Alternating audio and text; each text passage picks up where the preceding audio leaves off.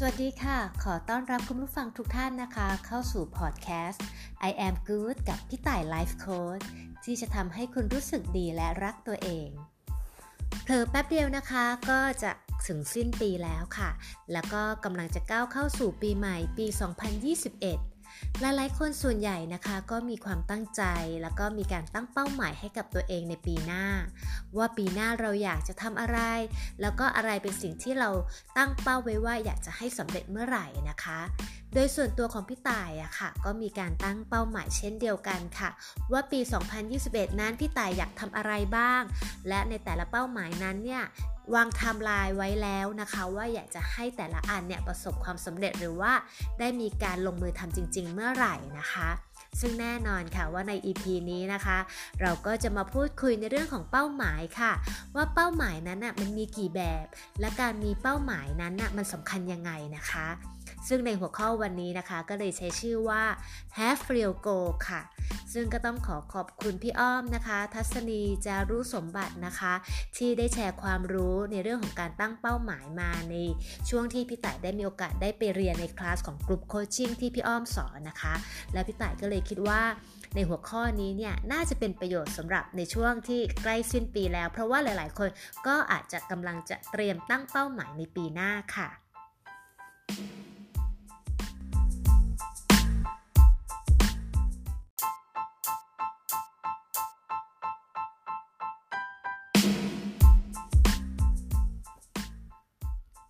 ไมเราควรมีเป้าหมาย แล้วก็ถ้าไม่มีเนี่ยได้ไหมนะคะ ซึ่งก็อาจจะมีหลาย ๆ คนสงสัยว่าจำเป็นด้วยเหรอที่เราต้องมีเป้าหมายชีวิต ถ้าพูดโดยส่วนตัวของพี่ต่ายเองนะคะ พี่ต่ายคิดว่าจริง ๆ แล้วเนี่ยเราอะค่ะควรมีเป้าหมายนะคะ ไม่ว่าจะเป็นเป้าหมายเล็กหรือเป้าหมายใหญ่ หรือเป้าหมายประจำวันประจำเดือน ประจำปีอะไร สิ่งต่างๆ เหล่านี้ค่ะพี่ต่ายคิดว่าเราควรจะต้องมี เพราะว่าถ้าเราไม่มีเป้าหมายเนี่ยมันก็จะทำให้เรารู้สึกว่าเหมือนเราใช้ชีวิตไปวันๆหนึ่งแล้วเราก็ไม่รู้ว่า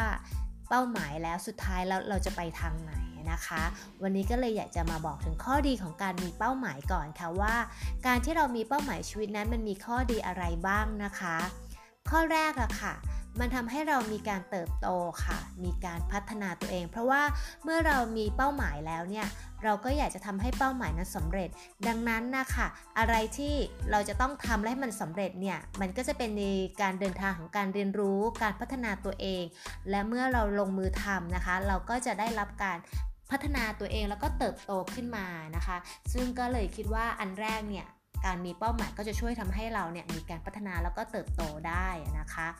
ส่วนประโยชน์ข้อที่ 2 ก็คือว่า มันทำให้เรามีคุณค่าค่ะ หมายความว่ายังไงคะ มันทำให้เรามีคุณค่า ก็เพราะว่าถ้าเรามีการตั้งเป้าหมายแล้วอะค่ะ เราก็จะไม่ได้ใช้ชีวิตอยู่ไปวันๆ มันจะทำให้เราเนี่ยไม่ได้แบบหันซ้าย หันขวาหรือว่า เดินอย่างไรทิศทาง มันเป็นเหมือนโกค่ะ ที่เรารู้แหล้วว่าเฮ้ยฉันมีเป้าหมายแบบนี้ แล้วฉันต้องการแบบนี้ มันก็จะทำให้เราเนี่ยมีโฟกัส การใช้ชีวิตของเราก็จะดูมีความหมายแล้วก็มีคุณค่ามากขึ้นนะคะส่วนข้อที่ 3 ที่พี่ต่ายคิดว่ามันมีประโยชน์ก็คือว่า1เนี่ยมันทำให้เรามีความสัมพันธ์ค่ะ ความสัมพันธ์ในที่นี้เนี่ยมันก็จะเป็นความสัมพันธ์กับตัวเองด้วย ตรงที่ว่าเราก็จะได้รู้จักตัวเองมากขึ้นว่า เราต้องการอะไรอยากได้อะไร และเราต้องการใช้ชีวิตแบบไหน เราถึงเซตเป้าหมายแบบนี้ขึ้นมานะคะ อันที่2เนี่ยมันก็คือว่ามีความสัมพันธ์กับผู้อื่น เพราะการที่เรามีเป้าหมายเนี่ยเป้าหมายของเราเนี่ยบางเป้าหมายมันอาจจะสำเร็จได้ด้วยตัวเราเองคนเดียว แต่บางเป้าหมายเนี่ยเราต้อง อาศัยผู้อื่นด้วย ต้องทำงานร่วมกับคนอื่นด้วย หรือว่าต้องมีการติดต่อกับผู้อื่น ดังนั้นเนี่ยมันก็จะเป็นโอกาสดีที่เราจะได้มีการพัฒนาแล้วก็มีความสัมพันธ์กับผู้อื่น ดังนั้นตัวนี้เป้าหมายก็จะมีส่วนช่วยในการในเรื่องของความสัมพันธ์นะคะ ส่วนข้อที่ 4 ค่ะ เป้าหมายที่สุดท้ายก็คือว่าการมีเป้าหมายเนี่ยมันสามารถสร้างตำนานให้กับเราได้นะคะ เพราะว่าสมมติว่าเรามีเป้าหมายแล้วแล้วเราทำสำเร็จขึ้นมาเนี่ย มันก็จะเป็นอะไรเหมือนมี storytelling ในตัวเราที่เราอาจจะบอกต่อหรือแชร์คนอื่นได้ หรือสามารถจะเป็นประโยชน์ต่อคนอื่นได้นะคะ ซึ่งเราก็เห็นผู้ที่ประสบความสำเร็จมากมาย ที่เขาสามารถพิชิตเป้าหมายของเขาได้ และเรื่องราวของเขาเนี่ยก็สามารถจะเป็นตัวอย่างที่ดีทำให้คนรุ่นหลังอะค่ะมีแรงบันดาลใจแล้วก็มีความมุ่งมั่นที่อยากจะประสบความสำเร็จเหมือนต้นแบบนะคะ หรือไม่อย่างหนึ่งการมีเป้าหมายถึงแม้ว่ามันยังไม่สำเร็จณตอนนั้น แต่มันก็เป็นช่วงของการเดินทาง ช่วงของการลงมือทำที่จะทำให้เราประสบความสำเร็จได้ มันก็มีเรื่องราวที่เราจะแชร์กับคนอื่น แล้วคนอื่นก็สามารถได้ประโยชน์จากเราได้เช่นกันนะคะ มันก็เลยเป็นข้อที่มีประโยชน์ตรงที่ว่ามันการมันเป็นการทำให้เราเนี่ยมีเอ่อ storytelling หรือว่ามีเรื่องราวที่จะเล่าสู่กันฟัง เล่าสู่ผู้อื่นด้วยนะคะ อันนี้คืออประโยชน์ของการมีเป้าหมายซึ่ง ซึ่งพี่ต่ายก็รวบรวมมานะคะ ประมาณ 4 ข้อที่อยากจะมาฝากค่ะ แต่วันนี้นะคะนอกจากที่เราจะมาพูดถึงการมีประโยชน์ของเป้าหมายแล้วนะคะ ก็อยากจะมาพูดว่าการที่เรามีเป้าหมายอย่างเดียวเนี่ยมันไม่พอค่ะ เพราะว่าการมีเป้าหมายเราเซตเป้าหมายแล้ว เราก็ต้องใช้เวลานะคะ แล้วเราก็ต้องมีพลังแห่งการลงมือทำเพื่อให้มันได้มันมา ดังนั้นการมีเป้าหมายเนี่ยมันก็คือเป็นเหมือนสิ่งที่เราอะค่ะ ยินดีที่จะทำบางอย่างเพื่อ ให้ได้ผลลัพธ์ตามที่เราตั้งใจไว้นะคะ มันต้องมีการลงทุนด้วยนะคะ ดังนั้นเนี่ยเป้าหมายเนี่ยมันไม่ใช่แค่ว่าเราเซตง่าย ๆ ว่าเราอยากจะทำเอ้ยเราอยากจะได้แล้วเราไม่ทำอะไรเลย เป้าหมายนั้นก็คงไม่ประสบความสำเร็จ ดังนั้นการมีเป้าหมายมันหมายถึงว่า เราต้องยอมเสียสละบางอย่าง เพื่อให้ได้เป้าหมายนั้นขึ้นมา เพื่อให้ได้ผลลัพธ์ตามที่เราตั้งใจไว้นะคะเห็นไหมคะว่า ประโยชน์ของเป้าหมายเนี่ยมีมากมายเลยนะคะ และตอนนี้ค่ะ เพื่อนๆ พี่ๆ น้องๆ เนี่ยพร้อมหรือยังคะที่ว่าเราจะมาสร้างเป้าหมายในปี 2021 ในแบบไหนกันนะคะ ซึ่งก่อนที่เราจะไปถึงตรงนั้นนะคะ พี่ต่ายก็อยากจะแชร์ต่ออีกนิดนึงค่ะว่า เป้าหมายเนี่ยนะคะ สามารถที่จะแบ่งได้เป็น 3 ประเภทด้วยกันค่ะ แต่จะเป็นอะไรมันจะเป็นอะไรนั้นเดี๋ยวรออีกแป๊บหนึ่งค่ะ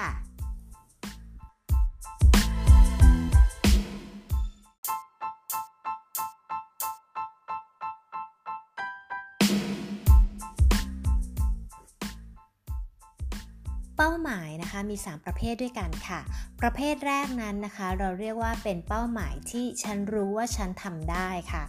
คือเป้าหมายประเภทนี้ค่ะ เป็นเป้าหมายที่เรามั่นใจว่าถ้าเราลงมือทำเราทำได้แน่ ๆ เพราะว่ามันมาจากประสบการณ์ของเรามาจากเเรามีความชำนิชำนาญ เรามีทักษะเรามีความสามารถในด้านด้านนั้นนะคะ อย่างเช่นสมมติว่าถ้าเราเป็นนักการตลาดเนี่ยแล้วแผนปีหน้าของเราเนี่ยเรามีความตั้งใจไหมว่า เราอยากจะทำแผนการตลาดสำหรับหาลูกค้ารายใหม่ๆนะคะ ซึ่งถ้าเราลงมือทำเราก็มั่นใจว่าเราทำได้ เพราะว่าเรามีประสบการณ์สิ่งเหล่านี้อยู่ในเนื้อในตัวอยู่แล้วนะคะ อันนี้คือเป้าหมายแรกนะคะ ประเภทแรกก็คือว่าเป้าหมายที่ฉันรู้ว่าฉันทำได้ ส่วนประเภทที่2อะค่ะ จะเป็นประเภทที่เรียกว่า ฉันคิดว่าฉันทำได้ค่ะ ประเภทนี้นะคะก็จะต่อยอดมาจากประเภทแรกนิดนึงค่ะ ก็คือว่ายังเบสออนในด้านของความรู้ความสามารถหรือประสบการณ์ หรืออะไรที่เราเคยทำมา เราก็มีความมั่นใจว่าเราทำได้ในระดับหนึ่ง แต่ประเภทนี้ก็คือว่าเรามีอะไรที่บียอนขึ้นไปอีกนิดนึงในสิ่งที่เราไม่เคยทำเช่น สมมุติว่าเราเป็นนักการตลาดเหมือนเดิมค่ะ แต่ปีหน้านี้เราอยากจะหา รายได้เสริม เราก็เลยจะผันตัวเองเนี่ยมาเป็น consult หรือที่ปรึกษาให้กับเพื่อนๆ หรือกับลูกค้าของเรานะคะ ซึ่งตรงนี้ค่ะ มันก็จะเป็นอะไรที่เหมือนกับว่าเราไม่เคยเป็น consult ให้กับคนข้างนอกมาก่อน แต่เรามีพื้นฐานความรู้ความสามารถมีวิชา มีทักษะของเรา ซึ่งสามารถจะทำตรงนี้ได้ เป็นการบริการเสริมขึ้นมา อันนี้ก็คือความหมายของประเภทที่ 2 ก็คือว่า ฉันคิดว่าฉันทำได้นะคะ ส่วนประเภทที่ 3 เนี่ยค่ะ เรียกว่าเป็นประเภทที่ใจสั่งมาค่ะคำว่าใจสั่งมาในที่นี้ก็หมายความว่าเป็นเป้าหมายที่เราอาจจะ ไม่ได้มีประสบการณ์ในด้านนั้นมาก่อน ไม่ได้มีทักษะด้านนั้นมาก่อน แต่มันเป็นสิ่งที่เรามีแพชชั่น เป็นสิ่งที่เราชอบ เป็นสิ่งที่เราอยากทำแล้วก็เป็นอะไรที่เราแบบศึกษาค้นคว้ามา แล้วถึงเวลาแล้วที่เราอยากจะลงมือทำจริง ๆ อันนี้เรียกว่าเป็นเป้าหมายประเภทใจสั่งมา แต่เป้าหมายประเภทนี้ค่ะ จะเป็นเป้าหมายที่ท้าทายนะคะ เพราะว่า มันเป็นเป้าหมายที่เราอะจะต้องลงทุนแล้วก็ลงแรงในด้านของที่ว่าเราอาจจะไม่เคยทำมาก่อน ดังนั้นเราต้องก้าวข้ามผ่านความไม่มั่นใจ หรือก้าวข้ามผ่านความกลัวออกมา เพราะว่าเราออกมาจากคอมฟอร์ทโซนเราไม่ได้มีความถนัดในด้านนั้น แต่เป็นเสียงหัวใจที่เราอยากทำดังนั้นเป้าหมายประเภทนี้ค่ะ เป็นเป้าหมายที่พี่ต่ายคิดว่าเป็นเป้าหมายที่ท้าทายเนาะแล้วก็เป็นเป้าหมายที่ ถ้าใครมีแล้วเนี่ยก็อยากจะให้กำลังใจนะคะว่าอยากให้ทำนะคะ อยากให้เป้าหมายเนี้ย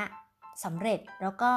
มีโอกาสได้ลงมือทำเนี่ยเราก็มีความสุขแล้วค่ะ แม้ว่ามันอาจจะยังไม่ได้ผลลัพธ์ตามที่เราต้องการ แต่ถ้าเราเซตว่าเราอยากจะทำแล้วเราได้เริ่มทำเนี่ยผลลัพธ์จะเป็นยังไงเนี่ยก็เป็นอีกเรื่องหนึ่งแต่อย่างน้อยเนี่ยความสุขมันก็คือการที่เราได้ลงมือทำตามที่หัวใจเราสั่งมาแล้วก็เราก็ได้นับเป็นก้าวแรกของการเดินทางแล้วนะคะ ซึ่งเป้าหมายนี้ ถ้า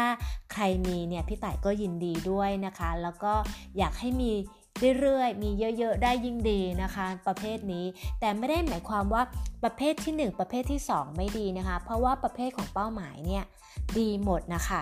ขอให้เรามีนะคะ เพียงแต่ว่าประเภทไหนเนี่ยที่เราทำแล้วเรารู้สึกว่ามันท้าทายเนี่ยก็ขอให้ทำไปเถอะค่ะไม่ว่าจะเป็นประเภทไหนนะคะ แต่ที่ประเภทใจสั่งมาเนี่ยเป็นอะไรที่ พี่ต่ายว่ามันค่อนข้างจะท้าทายนะคะ แล้วก็เป็นอะไรที่ค่อนข้างที่จะสนุกด้วยนะคะ เพราะว่ามันเป็นอะไรใหม่ ๆ ที่เราอาจจะยังไม่เคยทำมาก่อนแล้วเราจะลงมือทำนะคะ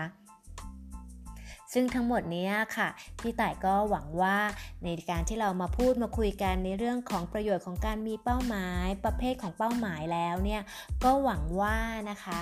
ใน EP นี้ค่ะ อาจจะเป็นประโยชน์แล้วก็เป็นแนวทางให้กับหลาย ๆ คนนะคะ ที่กำลังจะตั้งเป้าหมายสำหรับปี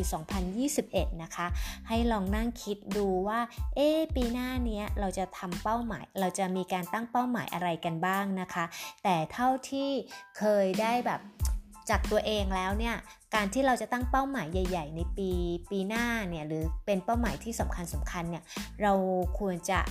กัสสัก 2-3 เป้าหมายหรือ 1 เป้าหมายก่อนก็ได้นะคะเพราะว่าถ้าเราตั้งเป้าหมายเยอะเกินไปเนี่ยบางทีเนี่ยเราก็อาจจะไม่ได้โฟกัสเต็มที่ แล้วมันก็อาจจะไม่ได้ผลลัพธ์อย่างที่เราต้องการ ดังนั้นเคล็ดลับอย่างหนึ่งก็คือ ตั้งเป้าหมายไม่ต้องเยอะมาก แต่เป็นเป้าหมายที่เราอยากทำจริง ๆ แล้วอยากเห็นผลจริง ๆนะคะ ก็เลยคิดว่าถ้าปีหน้าเนี้ยตอนที่เราอยู่บ้านพักผ่อนช่วงวันหยุดเทศกาลเนี่ยก็ลองใช้เวลาถามกับตัวเองดูนะคะว่า ปีหน้าเนี่ยเราอยากจะจะมีเป้าหมายอะไรบ้างที่ที่เราคิดว่าเราอยากจะทำนะคะ หรือถ้าใครยังไม่มีเป้าหมายในตอนนี้ ก็ลองใช้เวลาถามตัวเองดูนะคะ ซึ่งพี่ต่ายหวังว่า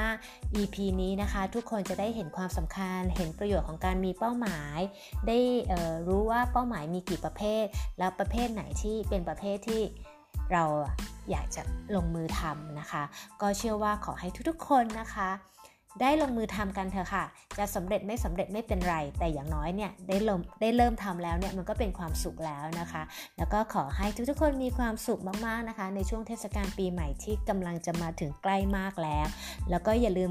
ติดตามนะคะพอดแคสต์ I am good กับพี่ต่ายไลฟ์โค้ดต่อไปใน EP หน้านะคะสำหรับ EP นี้ก็ลาไปก่อนนะคะ แล้วเจอกันค่ะ สวัสดีค่ะ